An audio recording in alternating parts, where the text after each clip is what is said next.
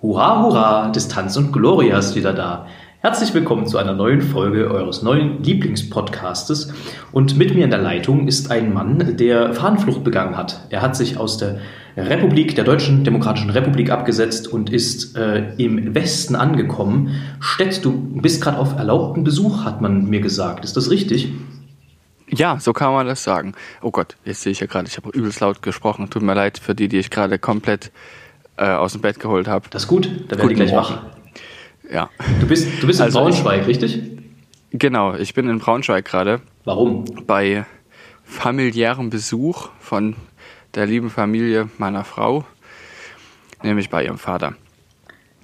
Und das ist tatsächlich so, dass das äh, ja, natürlich gecheckt werden muss, ob man sowas machen kann aktuell. Erstens mal ist ja jeder dazu angehalten, sehr vernünftig umzugehen und verantwortungsvoll zu sein.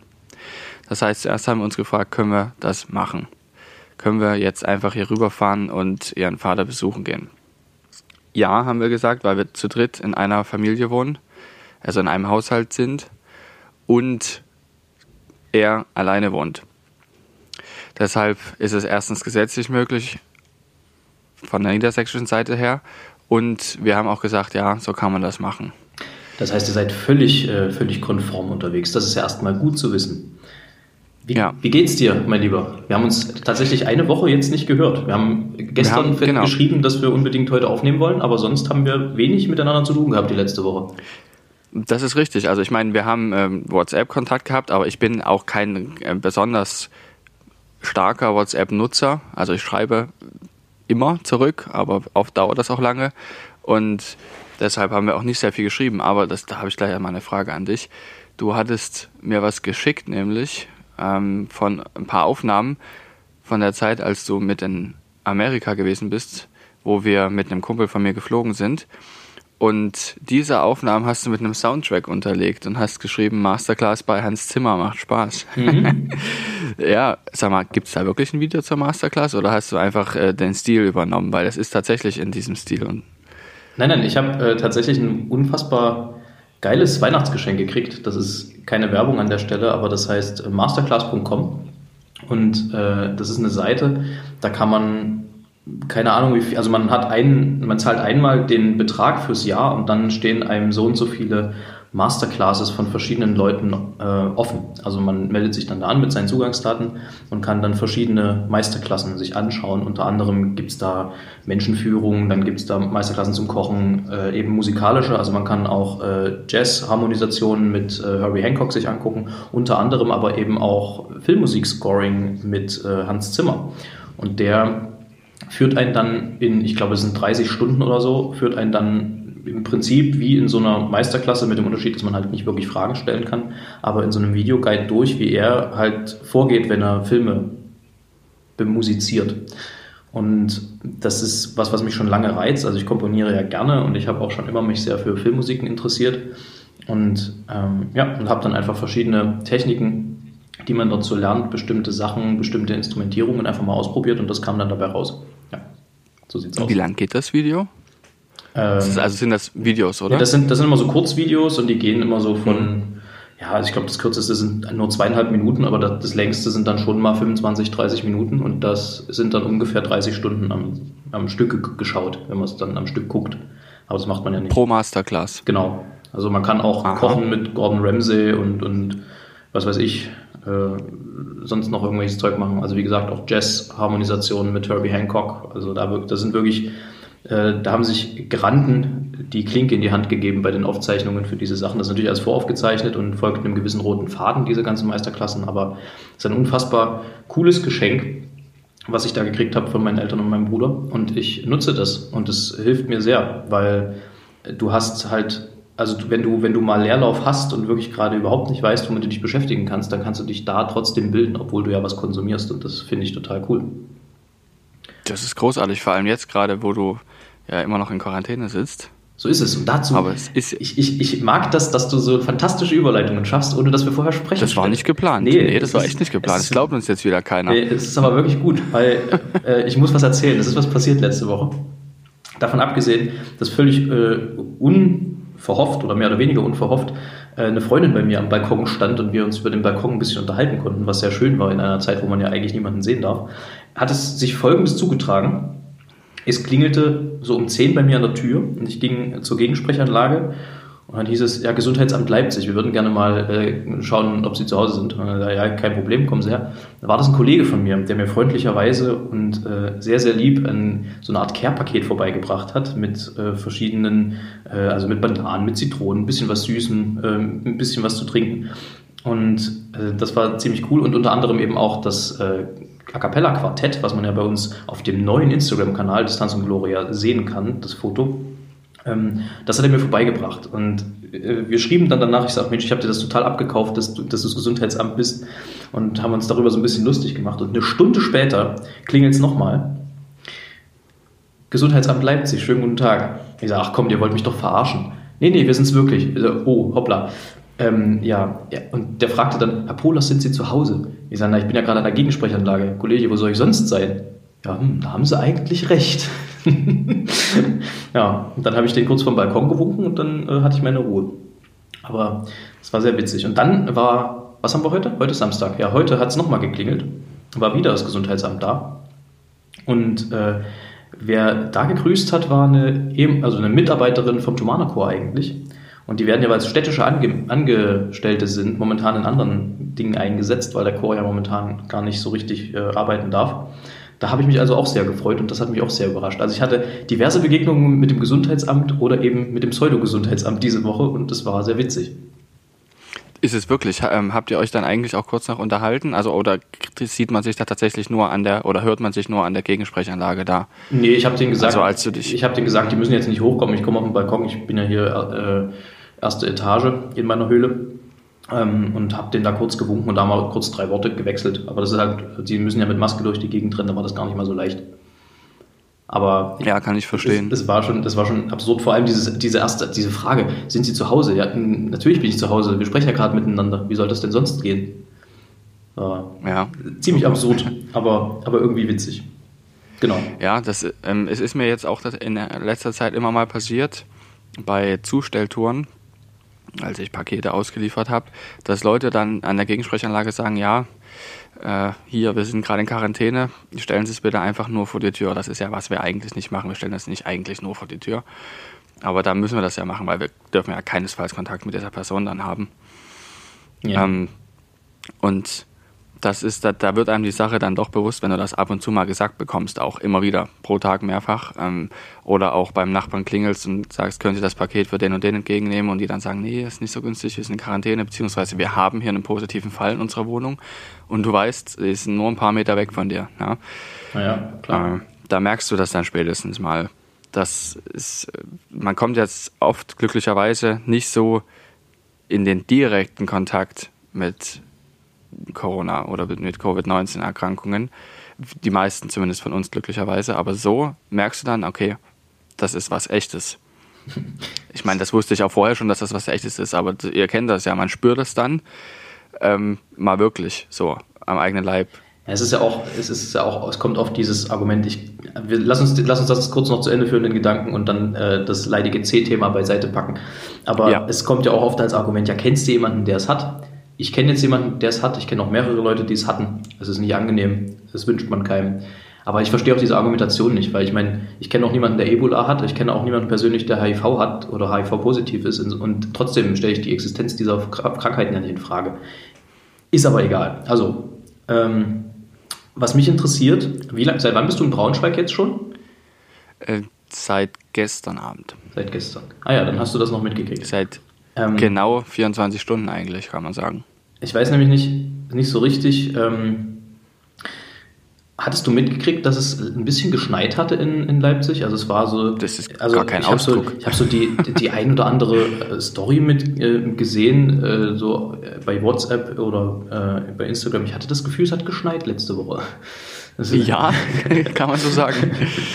Also regelrecht äh, viel und ähm, auch Schauer ähm, Schneeschauer, was man ja gar nicht so oft erlebt, dass es äh, so schauerigen Schnee gibt, also richtig viel auf einmal. Ähm, hatten wir ziemlich viel. Wir haben auch einen sehr, sehr schönen Schneemann gebaut. Ah ja, es gab auch. ein bisschen stolz drauf. Es gab auch ein, ein wohl relativ seltenes Naturspektakel.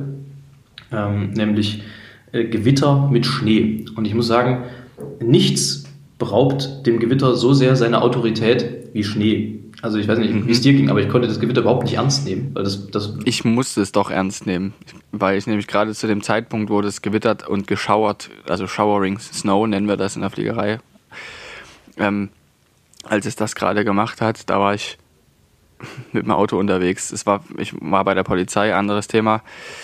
Ähm, wenn mir was geklaut wurde, musste ich das melden. Und als ich gerade so drin saß vorher, ich bin mit dem Auto hingefahren, vorher alles normal, kein Schnee auf der Straße und so. Und nach einer Dreiviertelstunde komme ich da raus, alles weiß. Und ich habe auch nichts gesehen, weil es plötzlich diesen übelsten Schneesturm da gab. ähm, und da fuhr ich da zurück und es war ein ganz seltsames Fahren, weil das alles frisch geschneit hatte, komplett weiß war, natürlich noch nichts geschoben war und dann blitzt das zu und donnert zwischendurch und das, ich habe es schon ernst genommen, muss ich sagen, deshalb. Ja, ich hab, Aber wenn du natürlich warm im Haus sitzt, dann nicht. Ja, ich habe es nur von drinnen gesehen und fand es irgendwie niedlich. Also ich habe selten ein Gewitter so niedlich empfunden wie dieses. Also ich meine, mhm. es hat gewindet, okay, aber und äh, auch hin und wieder mal geblitzt und auch relativ nah. Aber der Schnee, der hat das irgendwie total abgeschwächt in meiner Wahrnehmung. Na gut. Ja, also fürs Fliegen, wie gesagt, sehr gefährlich, solche Situationen. Fliegen ist ein gutes Stichwort. Ich wurde nämlich gefragt, so. ähm, was du später mal für, ein, für einen Flugzeugtyp fliegen möchtest. Wobei, da muss man vielleicht eine Frage vorschießen. Das ist ja so ein bisschen sowas wie die, wie die Gretchenfrage bei euch, von der ich übrigens immer dachte, das heißt Grätchenfrage, weil Religion ja so mit Fisch, also die Christenheit, so, äh, ist ja der Fisch so dieses Symbol dafür. Und da dachte ich immer, dass die Grätchenfrage deswegen Grätchenfrage heißt, weil die Gräten den Fisch im Prinzip ja aufrecht halten. Also ein bisschen, bisschen ein verquerer Gedankengang, bis ich dann irgendwann Faust gelesen habe und festgestellt habe, ja, okay, es heißt Gretchenfrage. Äh, lieber Airbus oder lieber Boeing? Und jetzt sei bitte nicht politisch korrekt. Du musst dich entscheiden. Boeing. Und echt? Das finde ich, find ich interessant. Aber das kam jetzt auch äh, unverhofft wie aus der Pistole geschossen.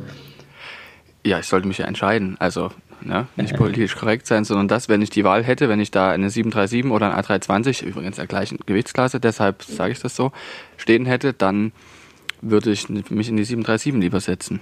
Hm. Und man kann das nicht erklären, warum. Also es spricht für, es gibt viele Dinge, die für das eine sprechen, die gegen das eine sprechen und wiederum die für das andere sprechen und gegen das andere. Also Boeing oder Airbus. Was ich bei Boeing nie verstanden habe, aber das ist wahrscheinlich, das ist ja auch keine deutsche, äh, das sind ja beides, glaube ich, keine deutsche Firmen, ne? Naja, also Boeing ist ja eine amerikanische Firma mit Sitz in Seattle. Ja. Also beziehungsweise das größte Werk ist dort auch. Und Airbus ist eigentlich ein Konglomerat aus europäischen Firmen. Ja. So ist das eigentlich gestrickt. Nee, was mich, das ist also eine europäische Firma, wenn man es so will. Was mich bei Boeing immer ein bisschen irritiert, ist, dass wenn man das Deutsch ausspricht, es klingt wie das Geräusch, wenn was, wenn was runterfällt. Hm. Boing. Naja. Und das, also, da, habe ich mich mal gefragt, ob das marketingtechnisch jetzt der sinnvollste Name für ein Flugzeug ist, aber gut, das möge jeder für sich selber ist, entscheiden. Ist ein Name. Ja. Ist ein Nachname von, von dem ähm, Flugzeugbauer. Ach, wirklich? Ja, Tatsache. Aha. Ich habe leider den Vornamen, weiß ich jetzt nicht mehr, das kann ich ja nochmal nachgucken. Ähm, ist jedenfalls äh, der Nachname des Gründers. Ja, ich glaube, der hat auch vorher Boote gebaut Joachim, in Seattle. Wir nennen ihn einfach Joachim Boeing. Ja. Können wir ja machen, genau. ähm, hat in Seattle vorher in so einer Werft, also auch Flugboote dann versucht zu bauen und später dann aber eben Flugzeuge. So, kommen wir jetzt aber auf die Frage zurück. Welchen Flugzeugtyp ja. möchtest du später mal fliegen? Also lieber Langstrecke, ja, lieber Kurzstrecke, so, lieber, mhm, mhm, äh, lieber, keine Ahnung, Cessna, lieber, also komm da mal mit was um die Ecke. Also mein größtes Ziel war es und ist es eigentlich immer noch, mal Boeing 747 zu fliegen, aber die ist ja natürlich jetzt durch die ähm, Corona-Pandemie schneller abgesägt worden als gedacht. Also es war eh klar, dass das Zeitalter der vierstrahligen Jets irgendwann endet. Also wie A380 und so, 747, so A340. Ja, irgendwie ist es das ja auch. Ich meine, das ist ein ganz langes Zeitalter. Die 747 hat, ähm, ist schon über 50 Jahre alt, die Entwicklung. 1969 ist die zum ersten Mal geflogen. Und die also ist schon über 50 Jahre, 52 Jahre alt fast, ähm, hat das Fliegen erst für so die gemeine Person, also Normalverdiener, sage ich jetzt mal, zugänglich gemacht. Das war vorher nicht so möglich. Dadurch, dass da so viele Menschen reingepasst haben, konnte man sehr, sehr viel kostengünstiger fliegen und sehr viel kostengünstiger auch weiter fliegen mit sehr vielen Menschen als vorher. Und man sieht allein daran, dass sie so lange, dass ein Flugzeugtyp so lange durchgehalten hat auf dem Markt, daran sieht man, das, was für eine Bedeutung die auch hatte, die 747. Und was es auch für ein Fortschritt gewesen ist für die Luftfahrt. Ja, und nicht zuletzt ist es ja auch einfach sehr komfortabel ja. für den, für den, für den ähm, Passagier. Also wir sind ja auch das ein ja. oder andere Mal 747 oder A380 geflogen, da hast du schon einfach mehr Platz mhm. als in so, einem, in so einer kleineren Maschine. Und ja, auch was, was Rumlaufen im Flieger. Was für jemanden wie mich auch immer noch ganz wichtig ist, man merkt nicht jedes Luftloch. Also du, du hast ein bisschen eine größere äh, Karenz, bevor es dann wirklich anfängt zu wackeln und das ist ganz angenehm. Genau, das liegt an der größeren Trägheit von den Flugzeugen. Je mehr Masse du hast, desto träger sind die Gegenüberbewegungen. Genau. Jawohl. Ähm, ja, also das war eigentlich immer mein Wunsch. Ich war tatsächlich nie so darauf aus, mal A380 zu fliegen. Das sind ja viele aber wenn du, als ich an die Flugschule gekommen bin, habe ich auch gemerkt, dass es da noch ganz andere Spezialisten gibt, die gerne A330 fliegen wollen. Auch ein sehr, sehr altes Flugzeug schon. Von Entwicklung her wird, wird immer noch gebaut, aber von Entwicklung her relativ alt schon. Und hat auch nur zwei Triebwerke und ist etwas kleineres Langstreckenflugzeug. Und da bin ich eigentlich auf der Seite bin ich gar nicht so sehr. Ähm, 747 war eigentlich immer so mein, mein Ziel, Langstrecke sozusagen ich finde, Langstrecke hat immer was Mysteriöses, weil du steigst in ein, also mindestens aus Passagiersicht, du steigst in, ein, äh, in eine Röhre ein, in ein Flugzeug, ja, ist eine Maschine, ist ja eine, eine große Maschine, eine Transportmaschine. Steigst da ein mit noch ganz vielen anderen Menschen in deiner Kultur, in deiner Heimat und dann gibt es da einen unglaublichen Energieaufwand, der dich in die Luft befördert, zwölf Kilometer hoch. Dann fliegst du da einen ganzen Tag lang und steigst da wieder aus und bist ganz woanders, in ganz anderen Kulturwelt, bei ganz anderen Menschen, auf einem anderen Teil der Erde, sehr, sehr weit weg und du kannst überhaupt nicht einschätzen mit dem menschlichen Verstand so, was eigentlich gerade passiert ist, wie weit du geflogen bist und was das für eine Distanz ist. was ich ja vor allem irgendwie immer, immer total krass und auch irgendwie unerklärlich finde, ist, wenn man in so einem Flugzeug sitzt, das sind ja, keine Ahnung, 800, 900 km/h, mit denen das Ding dort durch die Gegend reist. Und mhm. äh, du selber bist ja im Prinzip auch so schnell, aber du kriegst es halt null mit. Das ja, finde ich irgendwie immer Frage wieder, der Relativbewegung, das, genau. Das übersteigt, übersteigt, irgendwie jedes Mal wieder meinen, meinen, meinen eigenen Horizont, so ein bisschen, das physikalische äh, Geschehen dann dahinter. Das ist schon sehr, sehr beeindruckend. Also mal davon abgesehen, wie diese, diese 100 Tonnen oder wie viel das dann ist, äh, oder was, was wiegt eine 747? Uh, da triffst du mich. Das weiß ich nicht genau. Das ist irgendwas in einem, in einem, in einem Bereich mit drei Zahlenstellen, also drei Stellen Aber das sind vor ja, das, den Tonnenzeichen. Das sind ja Gewichte, also die in die Luft zu kriegen, das, mhm. das wird mir immer ein Rätsel bleiben, wie das am Ende funktioniert. Genau, das ist schon echt faszinierend. Ich kann eine Hausnummer geben. Ähm, ein ähnlich großes Flugzeug, noch ein bisschen größer noch als die 747, ist ja der A380, den kennen ja viele. Der hat eine maximale Startmasse von 560 Tonnen. Und etwa in dem Bereich bewegt sich auch die 747. Ja, ähm, wie ich an einem guten weniger. Dienstag, ne? Ja. ja. ähm, wir müssen von letzter Woche noch was aufklären. Mal gucken, ob du deine Hausaufgaben gemacht hast. Wir hatten Hausaufgaben? Ja, ja, ah, ja, siehst du, da geht, das ist, das ist immer so, das war, das war in der Schule, das war in der Schule auch immer so, ne? Äh, Hausaufgaben? Kann ich von dir abschreiben? Wir, wir hatten Hausaufgaben. Ähm, ja, jetzt mal Hefte raus, wir kontrollieren. Äh, mhm. Steht der Unterschied zwischen Hasen und Kaninchen? Ja, pass mal auf, das habe ich gelesen. Ich habe das gerade erst gelesen. Und zwar hat jemand geschrieben uns, dass der Unterschied zwischen Hasen und Kaninchen hauptsächlich die Größe und die Länge der Ohren sind. Ja, genauso habe ich es auch, hab auch rausgefunden, beziehungsweise wurde es mir zugetragen. Ich würde mich da. Ich habe es auf derselben Quelle wie du. Ach so, okay, verstehe. Ja. es wurde uns auf unserem Instagram-Kanal geschrieben oder auf deinem äh, Instagram-Kanal, glaube ich. Ja. Was, was mich dann aber noch interessiert ist, ähm, wie, wie geht es C4 und Windrose? Ja, das ist also eine besondere Geschichte. Es ist ja so, dass ich, ähm, dass wir die Windrose ja gedeckt hatten, decken haben lassen von C4 und jetzt in den letzten Tagen der Geburtstermin anstand. Und sie hat auch fünf wunderschöne niedliche Kaninchen geboren, aber leider verworfen. Das heißt, sie waren bereits tot, als sie zur Welt gekommen oh sind. Nein. Sehr, sehr traurig, aber das ähm, kann passieren und insbesondere bei jungen Häsinnen, wenn die das erste Mal werfen, besteht die Möglichkeit, dass das passiert. Also es ist nicht der Regelfall, es kann aber sein. Und das ist natürlich sehr traurig gewesen. Andererseits wissen wir, ähm, dass das beim Züchten passieren kann. Das haben uns andere Züchter auch gesagt. Elisa ist im Zuchtverein und ähm, die Züchter haben auch gemeint, dass das immer mal passiert. Das sorgt jetzt aus zweierlei Gründen für Bestürzung auf meiner mhm. Seite. Zum einen, weil das natürlich sehr traurig ist für die Kleinen. Zum anderen, weil ich dann die Pointe, die ich eigentlich auch zurechtgelegt hatte, noch ein bisschen aufschieben muss. Okay, gut, dann hebst du dir für in vier Wochen ich, auf. Ja, ich würde sagen, da müssen wir dann mal abwarten, was, was passiert. Stett, genau, also wir, wir, haben, wir, haben sie, wir haben sie gleich wieder decken lassen. Das heißt, ähm, das müsste schon funktionieren. Das ist ein bisschen wie wenn man vom Pferd fällt, sollen wir ja gleich nochmal, ähm, also sollen wir gleich wieder aufsteigen, nicht wahr? Da haben wir uns aber auch informiert, ob das denn gut ist, weil man weiß ja, ich weiß, wir wussten, also ich zumindest wusste ja nicht, ob das gut ist, gleich, also sie wieder decken zu lassen. Vor allem auch, ähm, was die in Anführungsstrichen Psychologie des Hasen betrifft ob das für die Hessen gut ist oder eben nicht. Verstehe. Aber es ist scheinbar okay. Wenn es okay ist, dann, dann ähm, ist es ja okay, nicht wahr? Eins gleich eins. Hat sie auch bereitwillig machen lassen mit sich und sie hat sich auch sehr gefreut, scheinbar. Na dann. Ähm, mhm. Ich habe noch, ich hab noch einen, äh, einen schönen Fakt zu Panda-Bären. Wir hatten damit ja mal, damit ja mal ein bisschen äh, gesprochen, was, weil die ja doch so verschiedene Dinge hatten, auch im Zusammenhang mit Kaninchen damals. Panda-Bären mhm. pinkeln nämlich im Handstand. Und kannst du dir, nice. kannst du dir denken, warum das so ist? Es hat bestimmt was damit zu tun, dass sie irgend, entweder irgendwas markieren wollen oder zweitens, dass es ähm, angenehmer ist vielleicht. Ja? Also inwiefern das angenehmer sein soll, das müsste mir mal jemand erklären. Aber mit äh, These Nummer eins warst du sehr gut unterwegs. Also die machen das deswegen, weil sie damit höher kommen.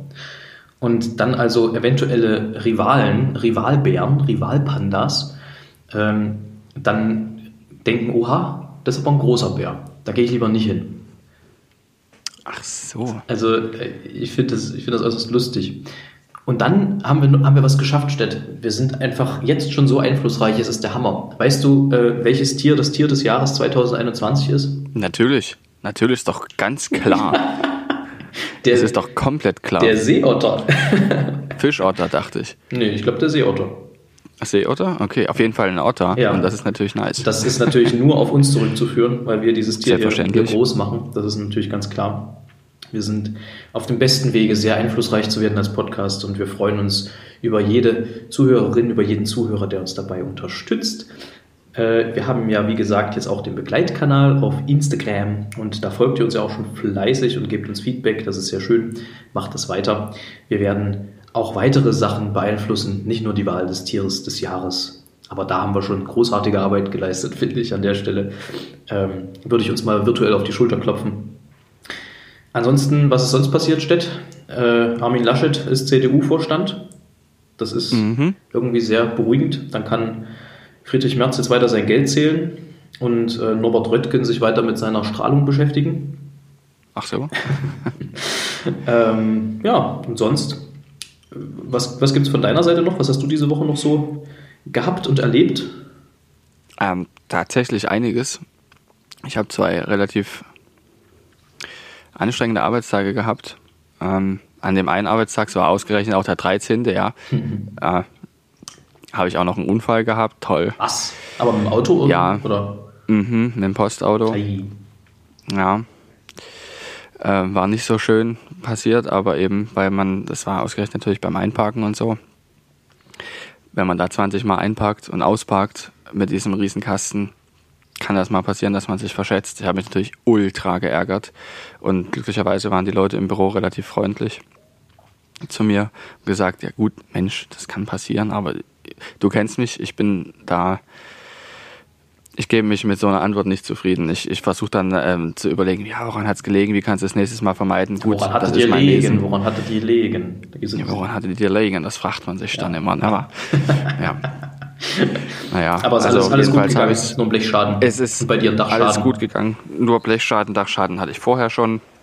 Insofern hat sich da nicht viel verändert. Außer, dass ich jetzt ein bisschen das Auto deutlich besser einschätzen kann und weiß, wo die Grenzen sind. Da hatte ich aber, da hatte ich, als ich bei Amakot angefangen habe, auch ähm, mal ein sehr traumatisches Erlebnis. Und zwar habe ich mich lange gedrückt, unseren, unseren Turbus zu fahren. Das ist so ein, so ein T6, äh, so ein VW. Ähm, und wenn man den halt noch nie gefahren ist, dann ist das natürlich ein relativ großes Gerät. Und das war so, ich glaube, 2014. Also ich habe mich relativ lange äh, rausreden können und gesagt, naja, das ist mir nicht so geheuer. Und irgendwann war ich dann aber doch dran, ich musste dann doch mal fahren. Das war nach einem Konzert in Bochum, das weiß ich noch genau. Ähm, da haben wir sieben Todsünden von Weil äh, gemacht mit den Bochumer Symphonikern. Und hinterher wollten wir wieder nach Hause fahren. Und dann standen wir an der Ampel. und die Ampel war rot, wir standen aber in der falschen Spur. Ich dachte, naja, was mache ich jetzt? Und einer meiner Kollegen, ich nenne keinen Namen, sagte, hinten ist frei, du kannst noch zurücksetzen. Problem war, mir war so dicht ein Auto aufgefahren, dass ich den im Rückspiegel nicht gesehen habe und bin dem aber richtig schön hinten dran gefahren, also beziehungsweise vorne dran im, im Rückwärtsgang. Das heißt, in einer meiner ersten Fahrten habe ich direkt einen Unfall verursacht. Zum Glück nichts passiert. Es war auch kein wirklicher Blickschaden. Es war nur Stoßstange an Stoßstange. Aber es hat jetzt nicht äh, die schönsten Erinnerungen ausgelöst. Also ich kann, ich kann das ein bisschen nachfühlen, äh, wie, das, wie das dann so ist.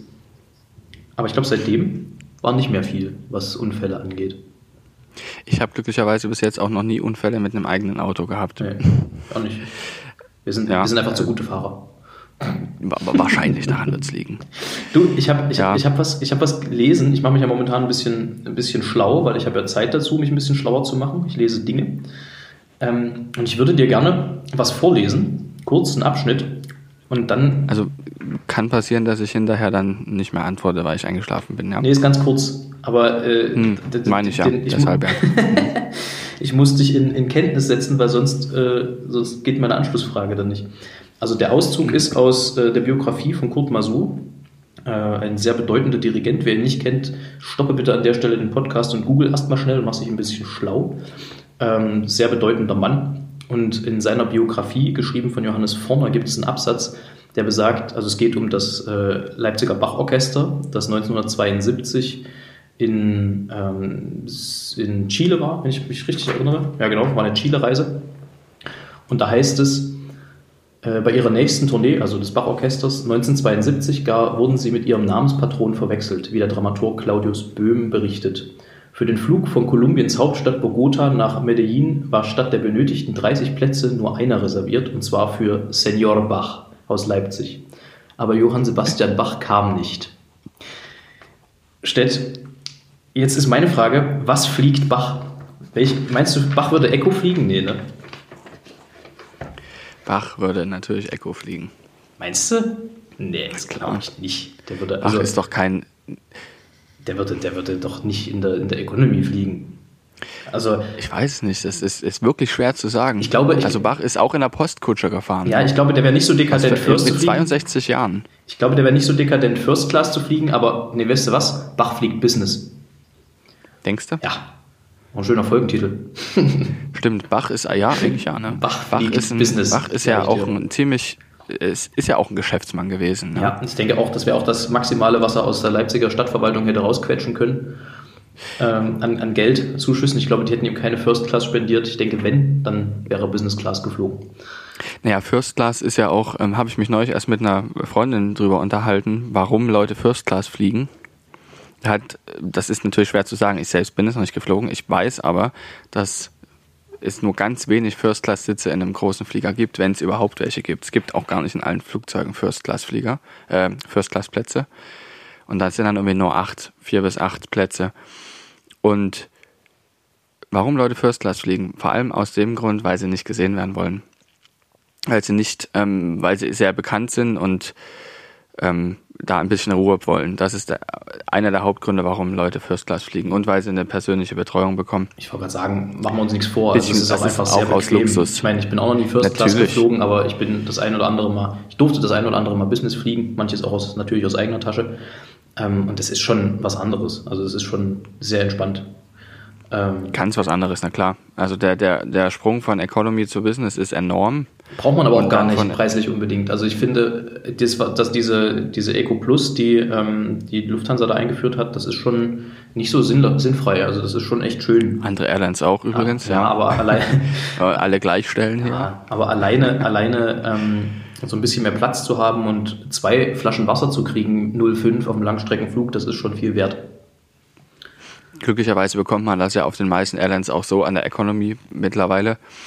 Ähm, ja, also es ist sehr schwierig zu sagen, was die, was die Beweggründe von Menschen sind, warum sie spezielle Buchungsklassen wählen. Es ist wirklich sehr, sehr unterschiedlich. Also bei Business ist es ja auch oft so, ähm, dass Menschen sagen, ich muss Business buchen, weil ich direkt an dem Tag, an dem ich ankomme, nachdem ich zwölf Stunden geflogen bin, einen Vortrag halte und ich muss nach dem Flug erholt sein. Und diese Menschen können sich in der Economy Class nicht so gut erholen. Ich bin zum Beispiel so einer, wenn ich aus einem Economy-Flug aussteige, brauche ich erstmal einen Tag, nach, also zumindest nach einem sehr, sehr langen, um mich zu erholen. Es gibt allerdings auch Leute, die steigen ein, Economy Class, Business Class, First Class, völlig egal, und schlafen zehn Stunden hintereinander und wachen auf und sind erholt. Unglaublich. Also ich gehöre nicht dazu. Nee, das kann ich, das kann ich auch nicht. Aber ich, ich kann grundsätzlich nicht schlafen in, in Bewegungsmitteln, weil ich irgendwie, ich habe so eine Grundunruhe, die lässt mich dann nicht zur Ruhe kommen. Und also entweder ich bin dann völlig besoffen, das kommt aber relativ selten vor, oder äh, ich bin einfach völlig übermüdet. Sonst gibt es eigentlich kaum eine Chance, dass ich in irgendeinem Transportmittel schlafe. Aber mhm. ich bin zum Glück ja nicht so riesig. Das heißt, ich habe jetzt auch nicht so den, den wahnsinnigen oder das große Problem mit irgendwie Beinfreiheit oder so in Fliegern. Also das wäre schon was anderes, wenn ich im Smart fliegen würde, aber das ist jetzt nicht der Fall. Insofern. Der kann nicht fliegen, wollte ich noch mal kurz sagen. Noch nicht. Wer weiß, was da noch kommt. Mhm. Das ist das neue große Ding, äh, sage ich dir. Ähm, ja, äh, können wir ja mal überlegen, ob wir das vielleicht aufbauen wollen. Ja. du meinst so im Sinne eines Startups, der fliegende Smart. Mhm. Und dann machen wir hier Werbung für uns. ja. Ähm, also insofern, das, also das macht für mich jetzt nicht den großen Unterschied so rein von, von, von der körperlichen Konstitution, ob ich jetzt Business oder, oder, oder Eco fliege. Aber es ist schon, es ist schon schön, einfach so ein bisschen bemuttert zu werden, geben wir es doch zu. Ist doch, ist doch das, ja. herrlich, wenn immer mal jemand vorbeikommt und fragt, ob, noch, ob man noch äh, bei Sinnen ist. Weil wir noch kurz beim Fliegen sind, ich wollte noch zwei, drei Sachen nachliefern, ja? Ja. Gibst du mir die Chance Liefer kurz? mal. Pass mal auf, da muss ich jetzt hier nämlich kurz noch mal in mein schlaues Buch reingucken. Ich habe ja letztes Mal erzählt, ähm, dass es, wo du mich gefragt hattest, ob es beim Fliegen auch Vorflugsregeln gibt. Ja? Oh ja. Da waren mir ja direkt jetzt nicht so viele geläufig, außer zum Beispiel, dass es ein Rechts vor Links gibt und dass ähm, Motorflugzeuge grundsätzlich Seglern ausweichen müssen. So, und da habe ich jetzt nochmal nachgeschaut. Und zwar in dem Anhang Nummer 2 zur Chicago Convention von 1944, wo die sogenannte International Civil Aviation Organization gegründet wurde, genannt ICAO BAM. Weißt du Bescheid? Ja, nicht BAM natürlich hinten dran. Ähm, und dieser Annex Nummer 2 heißt Rules of the Air und da steht zum Beispiel, dass wir ähm, das, was ich gesagt hatte, rechts vor links und dass Motorflüge, äh, Motorflugzeuge Segelflugzeugen ausweichen müssen, aber auch dass sie nicht nur Segelflugzeugen, sondern auch Luftschiffen und Ballons ausweichen müssen. Und Luftschiffe wiederum Seglern und Ballons und Seglern müssen Ballons ausweichen, ne? Weißt Bescheid, ja. Das ist relativ genau alles spezifiziert, ja. Das ist also nicht einfach nur rechts vor links, sondern auch, dass man da einen Unterschied hat. Weißt du, was Wie, dass man eben zum Beispiel festlegen müsste, dass auch ein SUV einem Fahrrad ausweichen muss, aber, in jedem Fall. Aber weißt du, was heutzutage nicht mehr so die Relevanz hat, wie damals, als die Regeln gemacht wurden? Luftschiffe? Ja, Luftschiffe. Wahrscheinlich ja. Aber es gibt auch immer noch welche, die auch zugelassen sind. Das ja. sieht man ja aber de facto nie mehr. Also ich habe selten, ich weiß nicht, aber für die muss auch Luftschiff gesehen habe. Das ist ja ewig her. Man nennt sie auch Zeppelin. Gibt's, die sind auch ja. Gibt es eigentlich einen Unterschied? Nee, ne? Ein Zeppelin, nee, das ist ein ja, Luftschiff ist Zeppelin. Trivialname. Ja, genau. ja. Einfach dann. Und dann gibt es ja auch noch ähm, gibt's da auch noch Regeln, wie man überholt ist relativ schwierig zu verstehen, da muss man sich dreimal durchlesen. Ich wüsste jetzt auch nicht, warum sich Linienflugzeuge gegenseitig überholen sollen wollten. Es geht ja nicht nur um Linienflugzeuge, es geht ja auch um solche kleinere Flugzeuge, die wo das eine einfach schneller ist als das andere und dann nicht auch teilweise gar nicht langsamer fliegen kann, weil beim Fliegen geht es ja darum, dass du nur mit einer bestimmten Geschwindigkeit tatsächlich Auftrieb erzeugen kannst. Hm. Und je schwerer das Flugzeug wird, desto schneller muss es fliegen. Und dann muss es eventuell mal ein langsameres überholen. Und da gibt es auch zum Beispiel an Landen ist es so, dass ähm, du niemals ein Flugzeug, äh, also dass, dass das Flugzeug Vorflugsrecht hat, was unter dir fliegt, wenn du, wenn zwei Flugzeuge auf dieselbe Landebahn anfliegen zum Beispiel. Oder natürlich, wenn es eins ist, was ähm, gerade eine Notlandung macht, das hat natürlich auch Vorflugsrecht. Ja, wäre auch doof, finde ich. Ja, es wäre blöd, wenn nicht, ne? Wir haben hier einen Notfall, wir ja, haben einen Notfall. Nee, nee, Sie können nicht landen. Da kommt erst noch eine 737 aus Papua Neuguinea. genau. Übrigens, was das rechts vor links betrifft, Fun Fact, das ist jetzt das Letzte, was ich dazu sagen will, für die Leute, die sich jetzt schon langweilen. ähm, ich hatte ja auch noch gesagt, dass die, damit man erkennen kann, ob das Flugzeug jetzt von rechts kommt oder ob es Richtung rechts fliegt, dass die links und rechts unterschiedliche Lichter haben. Ja, wenn Ja. man sich jetzt mal vorstellt, man muss sich jetzt mal, Achtung, Vorstellungsvermögen. Du sitzt in einem Flugzeug, fliegst geradeaus und rechts von dir ist ein anderes Flugzeug. Und du siehst Licht. Ja, und du siehst dort ein rotes Licht. Dann bedeutet das, dass das die linke Flügelspitze von dem Flugzeug ist, was da rechts von dir ist. Das heißt, Das ist also Es hat Vorflugsrecht. tendenziell gut. Genau. Das heißt, es ist sogar so eingerichtet, dass quasi das ist ein Ampelprinzip. Ja. Ach, Wenn du ein rotes Licht siehst, musst du das Flugzeug, was von rechts kommt, vorlassen. Haben die dann auch, haben die da, haben die da so Ampelmännchen oder Ampelfrauchen? Nein, das ist noch nicht erfunden, leider. Nein. Und wenn du quasi das Flugzeug von, von links kommt, also du Vorflugsrecht hast, siehst du ein grünes Licht. Ist das nicht geil? Das ist ja herrlich. Da hat ja, da hat ja regelrecht jemand mitgedacht, Mensch. Ja, Ähm, das ist doch, was der Hörer wissen will. Das, das ist es ja. Da kannst du dann, das ist jetzt der, der Auftrag für alle, die irgendwann, wenn es mal wieder geht und es vielleicht dann auch etwas klimaneutraler ist, Stedt, da müssen wir auch irgendwann mal noch drauf zu sprechen kommen, ähm, Ja.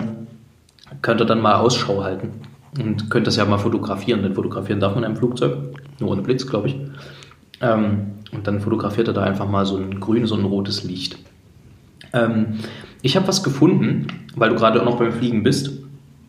Hm, Ich habe beim, beim Durchscrollen, also wenn man, wenn man so ein bisschen Zeit hat, dann scrollt man ja manchmal seine Fotos durch auf dem Handy. Bin ich auf ein Video gestoßen von uns beiden aus dem Grand Canyon. Wir haben ja so einen Roadtrip gemacht. So Dinge, die man normalerweise eigentlich erst in der Midlife-Crisis macht. Ähm, Wir sind äh, über die Route 66 zum Grand Canyon gefahren. Und äh, da gibt es ein schönes Video. Kannst du dich daran erinnern, wo du auf einmal im Video stattfindest? Wo ich was mache im Video? Du findest auf einmal statt im Video. Ich finde statt. Weißt du was? Ich lade das einfach bei uns auf dem Instagram-Channel hoch. Okay, ich, hab, ich, ich gebe keine Garantie für das, was ich dort sage. Ich weiß es nämlich Nee, du, nicht. du, du sagst nichts. Aber es ist egal. Aber man sieht dann auch mal deinen Schnürrus in voller Schönheit. Uh. Also, Okay, dieser Mann, den Sie in diesem Video sehen, ähm, hat rein zufällig äußerliche Ähnlichkeiten zu einem gewissen Julius Sattler. Naja, no pilots were harmed in this video. Yes. Ähm, And either no tenors. bist du eigentlich abergläubisch? Ganz wenig. Also wie gesagt, ich habe ja vorhin schon gesagt, das mit dem 13. eigentlich nur, ähm, nur zum Spaß, nicht wirklich. Ja, aber es hätte ja sein können, äh, um auf Nummer sicher zu gehen, dass du unten wieder ankommst, betrittst das Flugzeug nur mit dem linken Fuß oder so, wie das bei Fußballern ist. Die es dann immer erst den rechten Stutzen hochziehen und dann linken, weil sie sonst denken, sie verknoten sich die Beine und brechen sich beide. Nee, sowas habe ich tatsächlich nicht. Also hatte ich früher mal, ähm, aber eigentlich mittlerweile nicht mehr. Da bist du ja, bist ja fein raus. Ich glaube, Fliegen wäre sonst auch eine relativ anstrengende Sache, wenn man abergläubisch ist. Überhaupt ist, zumindest für mich ist es so, für viele ist es ähm, eine Entspannung auch, ein gewisses, ein, ein Orientierungswert für spezielle Rituale. Aber für mich ist es eher anstrengend, weil ich festgestellt habe, dass ich mich da an zu viel halten müsste, was ich, was für mich nur mehr Aufwand ist, als es, als es nötig ist. Und außerdem mache ich mir dann zu viel Gedanken, ah, hättest du mal das und das nicht gemacht, dann wäre es so und so nicht gekommen. und das ist eher, was ich festgestellt habe, weshalb ich äh, das nicht mehr mache. Machst du Ich habe früher tatsächlich ähm, gedacht, als ich im Stimmbruch war oder Mhm. kurz vorm Stimmbruch war, gab es eine Australienreise mit dem Thomaner Chor. Und ich wollte unbedingt diese, auf diese Reise mitkommen. Und ich wusste aber, dass die Biologie das wahrscheinlich verhindern wird. Dass ich also nicht mehr als Knabenstimme, als alt äh, dort mitfliegen kann. Und ich habe irgendwie versucht, oh, es muss doch einen Weg geben. Und war, war dann aber, glaube ich, habe gedacht, auch im Urlaub zum Beispiel, wenn dieser Stein, den ich jetzt über das Wasser schnippe, mindestens drei schafft, dann, dann komme ich wieder raus. Ja, aber das kenne ich, solche Sachen. So, äh, das, das ist so diese Papierkügelchen-Theorie, man kennt das ja irgendwie. Also, Ja. Hat man ja, hat man ja doch schon das ein oder andere Mal auch selber erlebt. Irgendwelche Sachen, wo man sagt, ja, wenn die jetzt funktionieren, dann, dann keine Ahnung, Dann muss bin, das bin ich irgendwann reich und berühmt. Äh, Ja, ich würde gerne ein Wort verbieten, Stett. Ja. Also nicht uns, sondern der Menschheit, also beziehungsweise der deutschen Menschheit, weil es mich wahnsinnig macht. Und zwar ist es das Wort Learning. So, man sagt ja in Sätzen, was ist denn dein Learning daraus? Das ist so ein dämliches Wort, weil man könnte auch einfach fragen, was hast du gelernt? Das ist jetzt nicht, das ist im Gegenteil sogar häufiger die kürzere Variante. Das ist ein so unnötiges Lehnwort, das würde ich gerne aus dem deutschen äh, Sprachgebrauch verbannen. So. Also bitte lasst uns das Wort Learning alle zusammen mit geballter Distanz und Gloria Power. Du möchtest auch also solche Worte wie Online-Learning nicht mehr hören? Ja, nee, also in dem Oder Zusammenhang. Learning in, by doing. Nee, in dem Zusammenhang ist mir das gar nicht so, gar nicht so wichtig, aber es gibt, das, man hört das so in Interviews häufig oder in, in, in Pressekonferenzen oder wenn irgendwelche Leute sich irgendwie vor die Fernseher, Fernsehkamera stellen. Ja, es ist ganz wichtig, dass wir auch als Learning daraus mitnehmen. Nee, Leute, also man kann auch einfach Lehre sagen. Also, also es gibt, es gibt bestimmte Lehnworte, die finde ich sinnvoll, aber das ist ein völlig sinnloses Wort in dem Zusammenhang. Gibt es auch noch ziemlich viele andere. Ja. Und oft ist es aber so, dass ich mir auch bei Sprachentwicklung denke, ja, es gibt Dinge, die zunächst erstmal seltsam wirken und im nächsten Teil werden sie dann Bestandteil der Sprache. Sprache ist ja seit, auch seit tausenden Jahren oder seit mindestens hunderten Jahren immer in der Entwicklung und es hat sich sehr viel verändert, dass die Sprache heute so ist, wie sie ist. Ich, wenn wir, wenn wir auf Johann Sebastian Bach zurückkommen, wenn der unsere Sprache heute hören würde, würde er sicherlich komplett ausrasten und fragen, was ist aus unserer Sprache, aus unserer schönen deutschen Sprache geworden, aus unserem Sächsisch? Was ist daraus geworden? Nö. Und wir finden ja eigentlich unsere Sprache, so wie wir sie sprechen, also ich zumindest finde sie ganz schön. Ich finde auch unseren sächsischen Dialekt schön.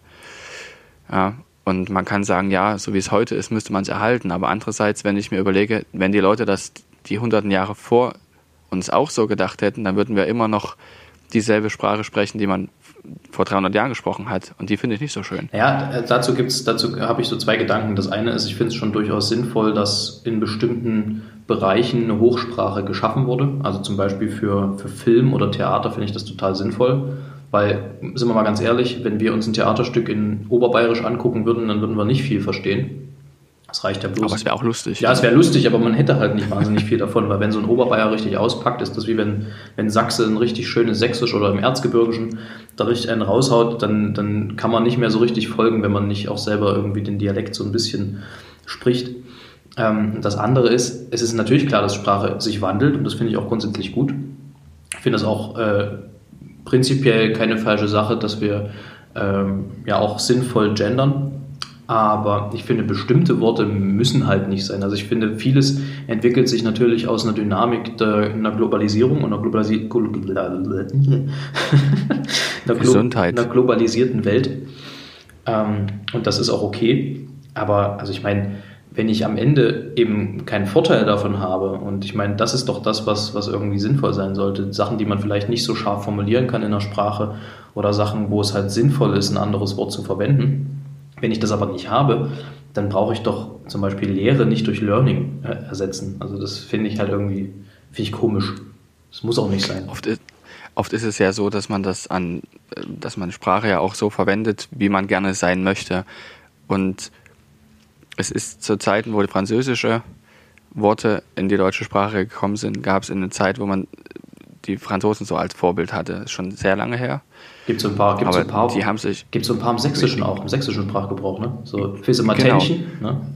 oder, oder auch. Restaurant, solche Sachen. Oder was? Ja. Restaurant, ja klar. Oder auch solche simple Worte wie Restaurant Auch oder Tête-à-Tête. Engagement, Arrangement. Ja. Ja. Ja. ja. Und heutzutage ist ja doch so, dass das Land Amerika eine gewisse Vormachtstellung in der Welt hat und viele sich daran anlehnen. Und dieses, dieser Effekt, den du jetzt beschrieben hast, ist sicherlich genau dieser. Dass man eben Worte Englisch sagt, weil es modern ist. Nichtsdestotrotz Learning abschaffen. Ähm, Simple things short, ja. Ja, ähm, wir neigen uns, glaube ich, so, also ich neige mich, ich weiß nicht, wohin du dich neigst, ich neige mich so langsam schon dem Ende entgegen. Ich möchte aber drei Dinge noch mit dir klären. Also nicht, ich möchte nicht drei Dinge mit dir klären, sondern ich möchte dir drei Dinge äh, wieder, die beliebte Kategorie, ja. angedeihen lassen. Stimmt.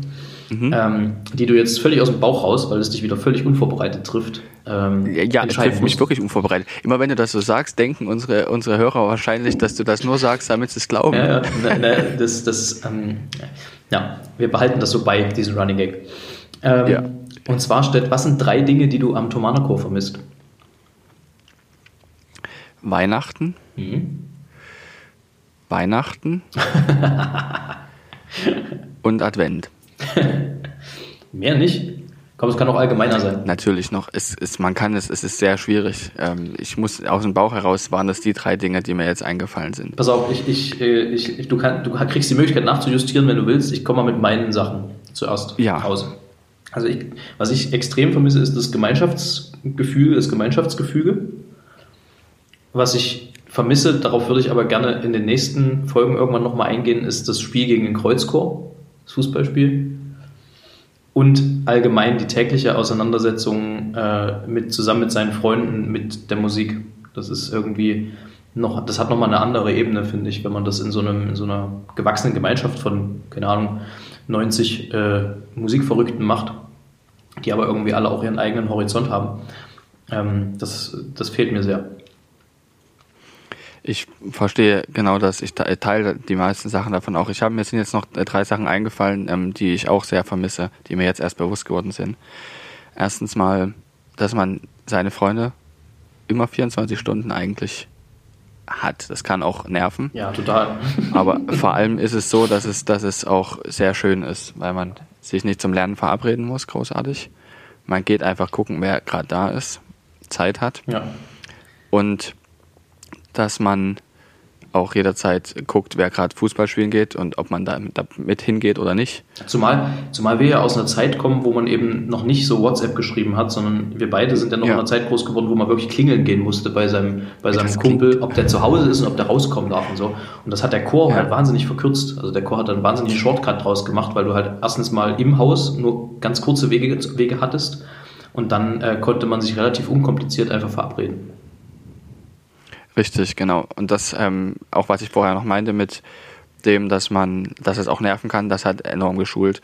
Ähm, das habe ich jetzt in, in, Amerika auch bei diesem, äh, in dieser Phase, dieser Campusphase, die wir da hatten beim Fliegen in Amerika, beim Flugtraining auch oft so, wo wir auch so wie in, in einer Art Internat gemeinsam gewohnt haben, dass manche Entwicklungen in so einer Internatsgemeinschaft in so einer Schulgemeinschaft, die war mir bekannt und ich wusste, dass es ganz normal ist. Also wo es Konflikte gibt, die kannte ich schon und ich wusste auch, dass man die einfach lösen kann. Und andere hatten damit dann mehr Schwierigkeiten. Ja. Mhm. Insofern, das hat auf jeden Fall schon geschult.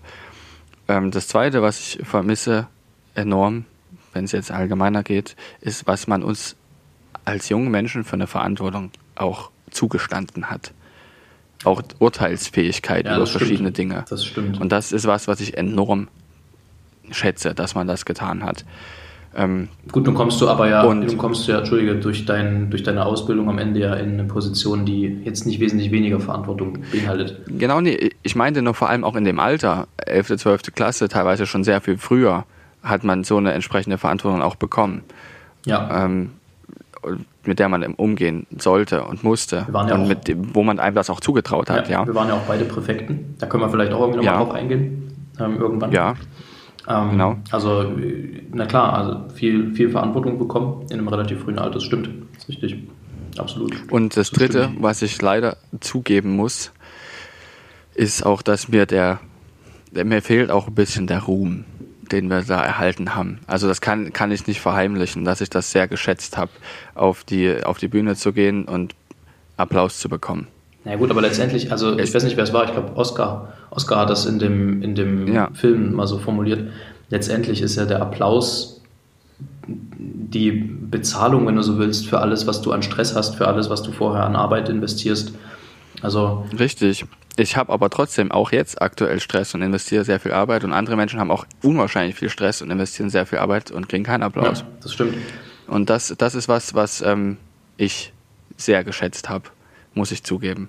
Nee, das kann ich total verstehen und ich merke auch, wie mir ehrlich gesagt Applaus fehlt. also ich bin da natürlich ja. äh, weiter geblieben in dieser Schiene und äh, habe auch den Applaus nach wie vor sehr gerne. Es gibt ja dieses komische Sprichwort, äh, Applaus ist das Brot des Künstlers. Da hat Marc-Uwe Kling, sehr guter Autor, unter anderem von den, äh, vom Känguru, äh, draus gemacht. Das stimmt nicht. Brot ist das Brot des Künstlers und das stimmt auch, aber Applaus kommt da sehr nah ran. Also es ist schon, es entlohnt für sehr viel und sehr viel Spannung und äh, nicht zuletzt auch deswegen, weil es einem halt zeigt, dass die Leute erstens wertschätzen, was du da gerade geleistet hast und zweitens, dass es sie eben auch irgendwie erfreut hat. Also es ist ja auch ein Ausdruck von Freude, dieser Applaus. Und das ist, es ist nicht nur Belobung, das, sondern auch Freude, ja. Das äh, ist natürlich einerseits schön, weil man natürlich gerne Freude verbreitet, andererseits natürlich auch fürs eigene Ego, also machen wir uns nichts vor. Es, es gibt, glaube ich, niemanden, den es selbst nicht freut, wenn er, wenn er äh, anderen eine Freude machen kann.